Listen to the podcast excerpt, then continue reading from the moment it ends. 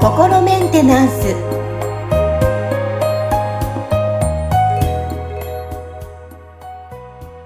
心メンテナンス、皆さんいかがお過ごしでしょうか。本日アシスタント三上恵と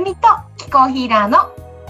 吉村隆二です。はい、吉村さん、よろしくお願いします。よろしくお願いします。はい、さあ吉村さん、聞いてください。はい久々に私クローゼットを綺麗させてきました、最近。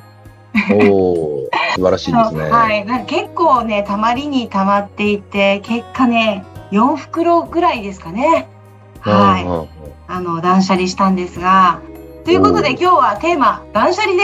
お届けしていきたいと思います。あ、はい、よろしくお願いします。はい、よろしくお願いします。結構ね、なんか数年前からかな、断捨離ブームで本とかね取り上げられたりとかしてますけども、は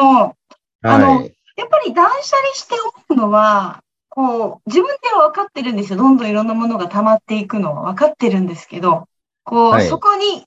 掃除しようっていくまでになかなか腰が重くてですね、進まなかったんですけども、ようやく、はい、最近断捨離をしてやっぱり綺麗になると。自分の気持ちもすっきりなるな、関係するのかなって思いながら、これ吉村さん聞こうって思ったので、今日テーマに取り上げてみました。はい、なるほど、はい。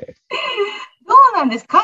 係するんですかね？私の中ではその洋服の、いろんな洋服が溜まってるのは自分の気持ちのようで、いろんななんかこの溜まって整理整頓できてないんだろうなっていうふうに思ったりしたんですけど、どうなんですかね？なるほど。そうですね。先にお伝えしておくと、僕自身あんまり整理整頓が得意な方ではないんで、知らないうちに結構なんかね、いらないものが溜まっていくみたいなことは、僕自身もよくあるんですよね。吉村さんもあるんですね。そうですね。はい。だから安心しました。そうですか。はい。だから断捨離得意な方ではないんですけど、はい、でも、なんていうのかな、断捨離の持つ効果っていうのはきっとこういうことなんだろうなっていうのは、なんか僕なりにこう、なんていうのかな、こう、ね、イメージできてる部分はあるんで、なんかそういうちょっとこう、一般論とか推測みたいな話にはなっちゃうかもしれないですけど、はい、僕なりの、考えみたいなものはね、ありますね。ああ、なるほど。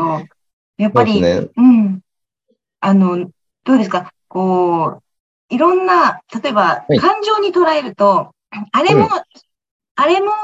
しないといけない、これもしないといけない、でたまりにたまって実践できてない、みたいな。そうですね。こう、ちょっとなんていうのかな、例えば、いろんな切り口とか角度で、こうね、捉えることはできると思うんですけど、まず一つには、僕たちの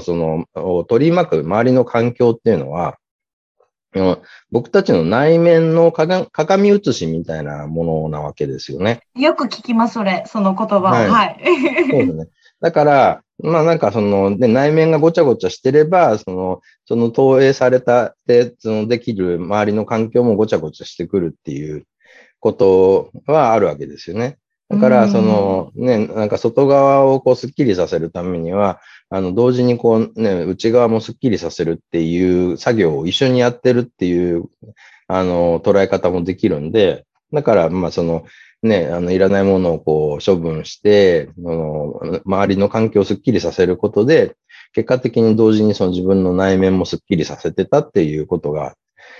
起きていれば、スッキリしたなっていう感じになるっていうのは、一つあると思いますよね。なるほどですね。それもじゃあ、関係性はあるとっていう吉村さんの解釈でね。で、あともう一つには、前回のお話でもこう出ましたけど、こういろんなものって全部周波数でできているっていう話をね、したかと思いますけど、ものが持ってる周波数っていうのがあるわけですよね。もう色だけじゃん。前回色のね、お話ししましたけど、ものにも周波数があるんですか？そうですね。っていうのは、ものっていうのは、全部分解していくとね、なんかそれこそ分子とか原子でできてるわけじゃないですか。はい。で、原子っていうのは素粒子でできてるわけですよ。だから素粒子って何かって言ったら、もう電磁波みたいなものなんですよね。それぞれが、そのね、なんかこういろんな周波数で振動してるんですけど、それが集まるっていうことは、そのね、周波数と周波数が合わさって、その、また別のこう波が生まれてるっていうので、だからその一つの、こう、ものっていう、単位で、このものが、まあ、言ってみたら特定の周波数を発してるわけですよ。はあ。その、ね、言ってみたら、ものが持ってる形であったりとか、その色であったりとか、分子の構造であったりっていうのが、すべてその周波数を帯びてるわけですよね。で、なおかつ、それを例えば使ってた人とか作った人の、持ってた思いや感情の周波数っていうのもそのものは帯びてるわけですよ。ちょっと、でも質問いいですか？今話を聞いて思ったのが、はい、例えば、はい、リサイクルショップというか、こう、以前使ってた方のものを使ってるっていう方も、私もあるんですよ、たまに。衣装とか、古着屋さんとか、そういったところで購入するヴィンテージものとかね、あるんですけど、それに関してはどうですか？結構、その、ものは前の持ち主の周波数っていうのを持ってることがありますよ。で、まあ別にそれはその、言ってみたら別に害のない、そのね、周波数だったら別にいいわけじゃないですか。前の持ち主が、そのものをすごいね、愛情を持って大事にこう、使っていたって言ったら、その人のそのね、愛情のエネルギーとか、そのものはこう、持つようになるわけですよね。だからそれを譲り受けることで、その、なんていうのかな、そのものだけじゃなくて、前の持ち主の、そのね、ものに対するその愛着だったりとかっていうのも含めて一緒にこう受け取ることもできるから、決して悪いことばっかりではないんですけど、でも、まあ言ってみたら、そのね、前使ってた人がすごいネガティブな念を持ってたりすると、その念がそのものにこうね、転写されてるっていうことも十分あり得るんで。そうですね。なんか僕はその古本屋さんで本買ったりしたら一応そのね、その本が持ってる周波数みたいな、その、まあエネルギーを読み取って、で、なんか、これちょっとなんか、